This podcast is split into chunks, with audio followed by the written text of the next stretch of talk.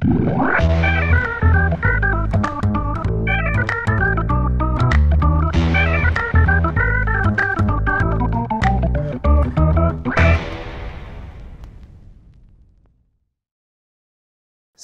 Ümit Sami Kubuş. Sevgili Mustafa Can. Efendim hoş geldiniz. Nasılsınız? Ee, şahaneyiz vallahi sizleri sormalı. Gayet gayet iyiyiz. Teşekkür ederim. Bugün gerçekten namını İstanbul'la beraber almış bir bitkiyi göreceğiz, tanıyacağız. Kendisiyle tanışacağız karşılıklı. Evet. Ne yer, ne içer, nasıl yaşar ve nasıl gelişir. Erguvanlarla tanışacağız. Evet Erguvanlar. Kışın ortasındayız. Biraz baharı özledik galiba. Ee, valla gece rüyamda gördüm. Erguvan Erguvan dolaşıyordu ortalıkta. Mart, Nisan, Mayıs gibi e, bahar aylarının içerisindeyken gerçekten İstanbul'un özellikle boğaza bakan tepeleri böyle erguvanların o mor renkleriyle beraber kaplanıyor. Çok da güzel bir görüntüsü oluyor böyle bir şeyde. Aynı zamanda İstanbul'la da ünlü yani hani bir sürü romanın, hikayenin, şarkının da konusu İstanbul'un erguvanlarının Tabii. e, bir şeyde. E, önce sana şunu sorayım. Neden bu kadar ünlü? Neden bu kadar ünlü? İşin biyolojik kısmını bir kenara bırakırsak kültürel olarak özellikle Roma ve Bizans döneminde e, biliyorsunuz Erguvanlar mor çiçekler açar. Özellikle Nisan gibi falan açmaya başlar çiçeklerini. O dönemlerde doğal yollardan mor renk pigmenti üretmenin tek yolu erguvandı. E, ve çok pahalıya mal oluyordu o dönemlerde. Kraliyet soyundan gelenlerin kıyafetlerinin mor renk olması gerekiyordu veya sadece onlar mor renk giyebiliyordu. Erkliğin, imparatorluğun simgesiydi mor ve o pigment sadece Erguvan'dan elde ediliyordu. Hatta o kadar söylentilere göre değerliydi ki kraliyet ailesinin dışında birisinin Erguvan rengi veya mor renk kıyafet giymesinin cezası ölüme kadar gidiyordu. Yani imparatorluğa erke ortak olmanın simgesi sayıldığı için mor, mor renk giyenin kellesi de gidiyordu. O yüzden de hem kültürel olarak hem efsaneler olarak, mitoloji olarak e, çok önemli o zamanlar. Yani yine öyle çok da romantik erguvanları seviyoruz. Çiçekleri de ne güzel mor rengi falan değil. Yine konu sanayi ile alakalı. Tabii te- tamamen. Tamamen sanayiyle alakalı. Yani bundan boya üretiyoruz arkadaş. Bu boya da nadir üretilen bir şey. Her nadir olan şey ekonominin kurallarından bir tanesi. Değerli olabilir. Tabii. Bir işlevi varsa, karşılığı varsa. Ve bu değeri karşılığını da o dönemde saray, sarayda soyla, soylulukla birleştirip Kesinlikle. öyle kullanmışız. Oradan gelen hikayelerden bir tanesi. Tabii yani şeyin sonuçta erkin yöneticilerin bir simgesi olması lazım. İşte taç takmak gibi. O dönemde de sıradan bir insan kafasına taç takıp gezemezdi. Kelle gider. E, mordan onun gibi çok önemli bir simgeydi mor renk. Erguvan'ın mor rengi. Artı o dönemlerde tabii şimdiki gibi kimya pigmentasyonu, renk veren maddelerin üretimi doğal kaynaklardan oluyordu. Ve yetiştirilmesi zor, zapt edilmesi zor. Oradan çok büyük hasat yapıyorsun. O koca hasatın içinden azıcık bir miktar e, pigment çıkıyor. Meşakkatli işler o yüzden de pahalı. Yani çoğu dönemlerde mor renk pigmenti atıyorum işte 1 gram pigment e, altından daha değerliydi. E, o yüzden de özellikle bizim bulunduğumuz topraklarda Hristiyanlığın yaygın olduğu dönemlerde de çok büyük bir yeri vardı. Hem mor rengin hem Erguvan'ın. Papaların dikkat ettiysen mor kuşak takarlar böyle boyunlarına. E, O da erk ve tebaayı yönetmenin simgesi. Sadece papa takar. Kardinaller mor renk takamaz mesela. O tür şeyleri var. Ee, Hala o zaman söylenen. yani bu kadar yaygın olmasına çünkü biraz yabani de yani insanların bahçelerinde çeşitli yerlerde erguvan ağaçları var. Tabii. Kendi çoğalarak da yerleşmiş. Hani bunun bu yayılımından da insanların da belki mor renk üretemiyorlar ama en azından ağacı, çiçeği bende olsun şeklinde bir talebi olmuş olabilir İstanbul'a yayılması. Büyük ihtimalle de İstanbul'un zaten doğal habitatında olan bir şey. Erguvan Latince'de fabace dediğimiz, Türkçe'de baklagiller dediğimiz gruba giren e, böyle çalı görünümlü ağaç şeklinde bir bitki, e, çiçekli bir bitki. Ve genel doğal yayılma alanı işte Batı Asya, Anadolu, Doğu Avrupa yani bizim Anadolu sınırlarına yakın bölgede doğal olarak yayılıyor. Zamanında oldukça da demin konuştuğumuz gibi değerli ve bir de doğada düşünsene yani mor bir şey, erguvan rengi bir şey bağırıyor ben buradayım diye. Aynı zamanda İstanbul'u hani bu markalaşma bakış açısından bakarsan İstanbul'un sembolik imleçlerinden de bir tanesi. Yani Tabii ki. İşte bahar mevsiminde İstanbul'a geldiğinde o boğazın iki yakasında tepelerde mor mor blokları görüyor olmak hani öyle, bir çiçek açmış erguvan ağaçlarını görüyor olmak bir kent hatırası açısından da keyifli güzel görüntülerden bir tanesiymiş. Muhtemelen kullanılıyordur ama ben reklamcı olsam, İstanbul'u tanıtmak isteyen birisi olsam renk olarak erguvanı seçerim. Kraliyet rengi, yönetimin rengi. Osmanlı döneminde de Osmanlı bu topraklara yerleştikten sonra da mesela Bursa bu konuda çok iyidir. Çünkü Bursa aynı zamanda zamanda İpek yolunda Çin'den sonra ipek üretebilen en büyük sanayi şehirlerinden bir tanesiydi. Renge, pigmente ihtiyacı var. E, Bursa uzun süre erguvan üretti orada. Daha doğrusu erguvandan renk pigmentleri üretti. Tam tarihlerini bilmiyorum ama sosyal medyada, internette bulunabilir. Uzun süre erguvan festivalleri yapıldı şeyde, Bursa'da. Oo, evet. Orası için de önemli ki hani Osmanlı'da ilk başkentlerinden yani Erkin yönetim merkezi olduğu için e, orada da önem vermişler. Yani Erdoğan'ın arkasında sadece romantik ya da estetik unsurlar değil aynı zamanda bir sanayi olduğunu yeni öğrendim e, burada. Evet yani bir sanayiyle beraber desteklenmiş ürünlerden bir tanesi. Bir sanayiyi desteklediği için e, bir şeyde. Yani incir gibi, zeytin gibi. Tabii. Hem de değer ataması yapılan bir şey. Yani yenmiyor, içilmiyor, ne bileyim sağlığa faydası yok ama bir, bir renk, renke bir yönetim atfı yapmışız. Seneler önce tabii Bizans döneminde. Kulağa saçma geliyor. Sadece bir renk için böyle bir şeyler yapılır mı? Aa, yapılıyor işte yani. Güzel. Biraz Erguvan'la daha detaylı tanışalım isteyeceğim ama e, geriye dönük böyle gaz ve toz bulutuna doğru gidelim evrimsel Her zamanki gibi. Her zamanki gibi. Ya bu programın iki tane temel şakası bu oldu. Bunlardan hani bir tanesi gerçekten İstanbul'da tanıştığımız aslında bildiğimiz, dokunabildiğimiz yerdeki bitkilerle ve hayvanlarla tanışmaktı. İkincisi de şu evrimsel olarak onların bir tarihsel sürecini göz önünden geçirelim. Ailecek ne yaparlar, ne yerler, ne içerler, nasıl beslenirler bir bakalım hikayesi. Bu çiçekli bitkiler mevzusu hep çok enteresan. Çiçekli bitkilerin ilk evrilmesi, Erguvan bir çiçekli bitki. Evet. İlk evrimi yani evrimin bunu keşfi nasıl? Matematiği ne? Çiçeği keşfetmesinin amacı ne? Ee, güzel soru. O zaman şuradan başlayalım. Ee, bitkiler alemi aslında temel olarak ikiye ayrılıyor. Bunlardan bir tanesi açık tohumlar dediğimiz grup, gimnospermler. Bir de kapalı tohumlar dediğimiz grup, angiospermler. Angiospermler bizim çiçekli bitkilerin bulunduğu Onlara da sperm mi deniyor? Sperm deniyor. İşte gimnosperm, an, angiosperm. Angiosperm e, kelime şakası veya çağrışımından sonra bu kalp ameliyatlarında anjiyo yapılır ya. Aha. Kapalı sistemdir o. İnvazif değildir. E, Anjiyon kelime anlamı orada kapalı demek. Anjiyosperm kapalı spermler veya kapalı tohumlar. Evrimsel olarak bitkilerin aslında ilk karaya çıktıktan sonraki şeyleri, yapıları açık tohumlar halindeydi. Açık tohumlara örnek vermek gerekirse mesela çam ağaçları. Bunlar açık tohumlardır. Ya kozalaklarından mı? Kozalakların içindeki şeyden mi bahsediyorum? Bizim bildiğimiz tohumun etrafında koruyucu bir tabaka olup olmaması ile ilgili bir şey. Mesela fındık kapalı tohum mu? fındık kapalı tohum. Mesela buğday açık tohumdur. Ha anladım. Şimdi gözümde canlandırdım. Canlı mı? Okey. Kapalı tohumlar bitkilerdeki ovaryumdaki yumurtayla polenin birleşmesi yani yumurtayla spermin birleşmesiyle ortaya çıkan bir cenin diyelim buna benzetme yapalım. Açık tohumlarda bu serbesttir. Etrafında koruyucu bir kılıf yoktur. Kapalı tohumlarda da etrafında koruyucu bir kılıf oluşur. Açık tohumlarla kapalı tohumlar arasında kaba olarak şey bu. Önce diyor bitkiler e, denizden geldiğinde, e, denizden karaya çıktıklarında önce açık tohumlu olarak çıktılar. Ee, bir süre sonra evet. Yani şeyin bizim tohumlu bitkilerin atasalı açık tohumlar. Sonra da kapalı tohumlara doğru evrimleştiler. Bu ne zaman oldu? Günümüzden yaklaşık 240-245 milyon yıl önce ayrışmaya başladılar bunlar. Açık tohumlarla kapalı tohumlar. Yaklaşık da 125-130 milyon yıl önce kadar da kapalı tohumlardan çiçekli bitkiler görülmeye başladı yavaş yavaş. Daha sonra da oldukça da yayıldı. Yani çiçeğe bitki neden ihtiyaç duydu? Yani evrimsel olarak ne değişiyor, ne gelişiyordu da ortama nasıl adapte oldu? Evrime hani çok özetleyip adaptasyon diye bağlarsak e, şeyine. Ne, neye ihtiyaç oldu da çiçek üretti? var olmuş olmuş olaya sadece spekülasyon yapabiliriz burada.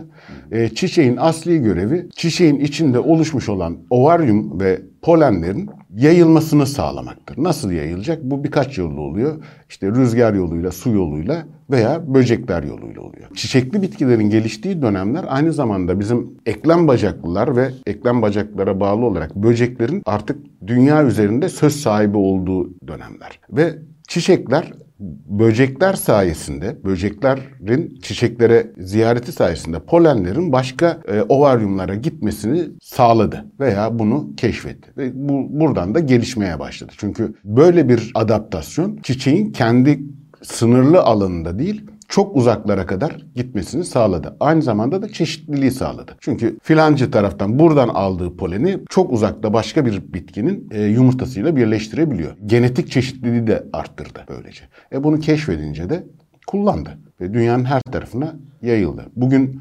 300 binin üzerinde çiçekli bitki türü var ve her gün yenileri keşfediliyor. Yani özünde yaptığı şey şu mu? Normalde e, bitkinin kendisi kendi tohumunu e, kendi döllüyordu. Döllediği tohumunu kendi dibine bırakıyordu. Evet. İster istemez doğası gereği aşağıya düşüyordu. Dibine bırakıyordu. E, bu dibine bırakma eylemini çiçeğe dönüştürdü. Çiçeğin buradaki temel esprisi aslında böceklerle iletişim kurmanın bir yolu mu? Evet. Yani dışarıdaki dolaşan böcek, böceklerin dikkatini çekebilmek için. Aynen öyle. e, Çünkü aynı zamanda eş zamanlı olarak koku da galiba bir işlev kazanıyor. E, tabii burada. yanında şeyleri var. Çiçek dediğimiz zaman aklımıza ne geliyor? Koku geliyor. renk geliyor. Renk geliyor. Çünkü Aynı böceklerin zamanda çok büyük bir nektar kısmı geliyor. renk göremiyor gibi biliyoruz. E, yok. Renk görüyorlar bizden farklı görüyorlar. Özellikle arılar mesela şeydir mor ötesi ışığı görürler. Bizim bildiğimiz anlamda renk değil ama renk dünyaları bizden çok daha geniştir. Mor ötesinde gördükleri için. Yani bir e, erguvanın çiçeğine baktığımız zaman biz sadece mor bir salkım görüyoruz ama arılar öyle görmüyor. Arılar onun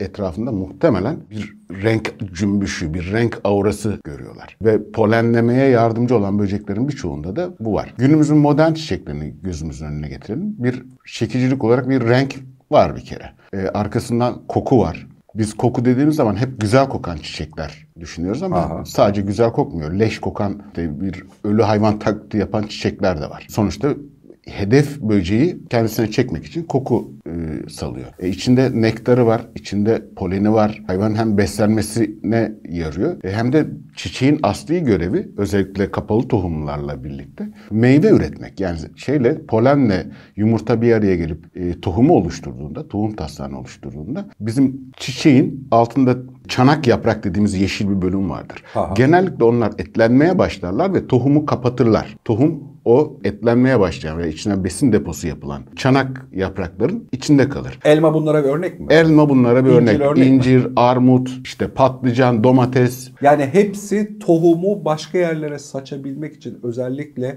e, içinde bolca şeker ya da çeşitli bulunan şeylerle etlendirilmiş aslında Hayvan rüşveti.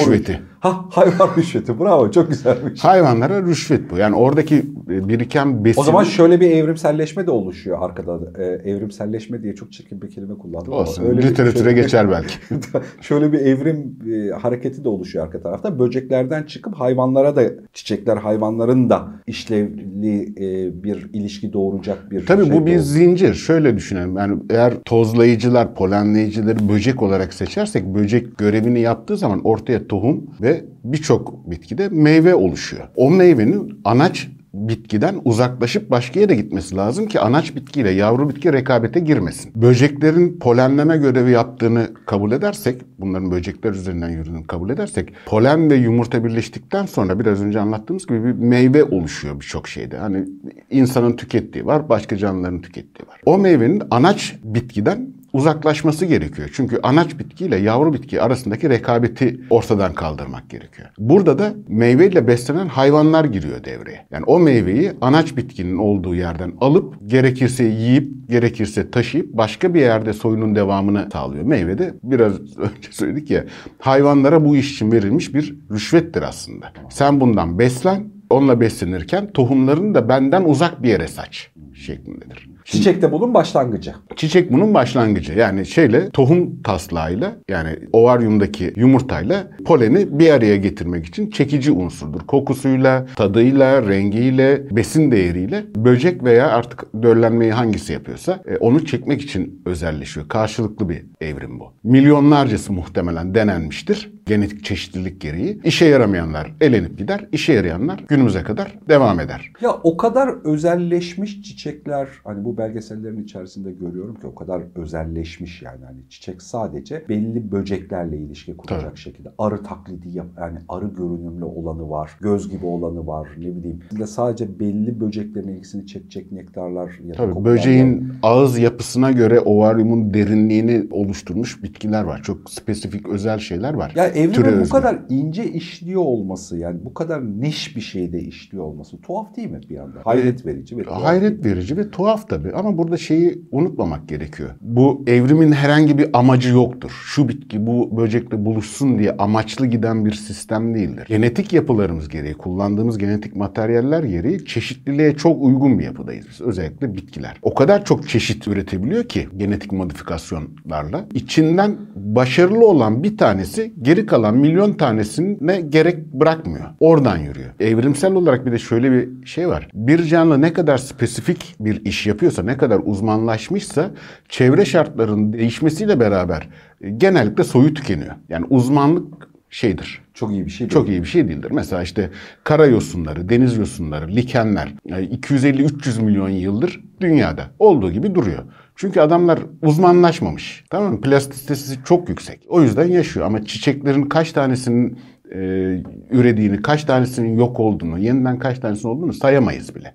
Çünkü uzmanlaştıkça e, hayat zorlaşıyor bütün canlılar için. Şimdi Erguvan'a geri dönersek. Erguvan dediğim gibi baklagiller familyasından böyle fasulye benzeri tohumlar üretirler. Sonbaharda yapraklar döküldüğünde çiçekler artık işlevsiz hale geldiğinde o tohumlar böyle fasulyeye benzeyen 8, 9, 10 santim uzunluğunda çubuklar halinde durur. Dalın üzerindedir. Rüzgar estikçe o tohumlar rüzgarlar vasıtasıyla yayılır. Aynı zamanda tohum yiyen kuşlar sayesinde yayılır. Böylece yayılması sağlanmış olur. Ee, biz de tabii bunu da kullanmışız. Nasıl kullanmışız? O tohumları alınca tohumdan bitki üretmeyi öğrendiğimizde tohumlarını kullanmışız. Ee, yeni bitkiler, yeni bireyler üretmişiz. Çelikleme dediğimiz yöntemi keşfetmişler. Ağacın bir e, dalından çelik dediğimiz e, üreyebilen bölümlerini alıp üretmişler. Böylece de insan etkisiyle de yayılmış erguvan. Tohumlarının şöyle bir özelliği var. Birçok bitkide e, kapalı tohumlarda görünür. Mesela tohumun etrafındaki kabuğu çok serttir. E, ve çimlenmesini zorlaştırır. Bunun. Ama bunu da avantajına çevirmiş. Nasıl avantajına çevirmiş? Tohumun yere düşer düşmez çimlenmesine gerek yok. Uygun vakti bekleyebiliyor orada. Bakterilerin veya topraktaki mikroorganizmaların faaliyetiyle zaman içinde o dışındaki kabuk çözünmeye başlıyor, parçalanıyor. Ve bu da belli bir zaman alıyor. O zaman geçtiğinde bütün tohumların aynı anda çimlenmesine engel olan ama çeşitliliği arttıran bir yöntem gelişmiş oluyor. Erdoğan da böyle yürüyor. Balkonda yürüyebilen bir şey mi? Yok ağaç formunda yani çok büyük balkonun olması lazım. Çalı görünümünde ağaçtır 2-2,5 metreye kadar uzuyor. E, hani inşallah bir gün öyle bir evim olursa ben yaparım ama e, zor. Peki kolay elde edilen işte ne bileyim fide olarak alınıp ekilen biçilen bir şey mi yoksa böyle hani Ya artık teknoloji gelişti yani tarım teknolojisi de gelişti. Mesela tohumdan üretmek isteyenler doğadaki gibi uzun uzun beklemesine gerek yok. Yarım saat, bir saat e, sıcak suda veya ılık suda böyle yakmayacak ılık suda e, tohumu bekletip o dışındaki kabuğun gevşemesini sağlayıp çimlenmeye bırakabilir, rahatlıkla ürer. E, çelikleme dediğimiz yöntem zaten yüzyıllardır biliniyor. Uygun ağaçtan uygun çelikle e, artık köklendirme hormonları var. Köklendirme hormonuyla, sıvı besinlerle falan çok rahat e, isteyen kişi üretebilir yani onu. İstanbul'un markalarından bir tanesi. Kesinlikle. İmleçlerin yani böyle İstanbul'u işaretlemek istediğimizde hatırlayacağımız 10, 20, 30 tane konumuz var aslında. İstanbul kocaman bir şehir ve hem tarihi anlamda hem doğal anlamda çok spesifik. Ama o başlıklardan bir tanesi Erguvan. Yani Erguvan'ın üzerine gitmek lazım. Yani ta- tarihin yani İstanbul ve çevresinde insan yerleşiminin başladığı dönemden itibaren Erguvan doğal yayılımında zaten var. İşte Ege, Bursa, İstanbul, Trakya, Avrupa'nın doğu sınırları, Batı Anadolu Erguvan var. Yani sonradan gelmiş diğer bitkiler gibi dışarıdan ithal edilmiş bitki değil. Buranın bitkisi. Endemik değil ama değil mi? Yok endemik değil. Endemik sayamayız onu. Ee, ama yani hem rengiyle hem çiçeğiyle, festivaliyle bana sorarsanız e, İstanbul'un tanıtımında kullanılması e, lazım olan bir güzide bitkimiz. Mart'ta, Nisan'da, Mayıs'ta özlemişiz ki bu konuyu açtık. Deniz kıyısında, boğaz kıyısında erguvan ağaçlarını bulup bol bol fotoğraf çektirmek faydalı olur. Efendim çok teşekkür ediyorum. Efendim ben teşekkür ederim.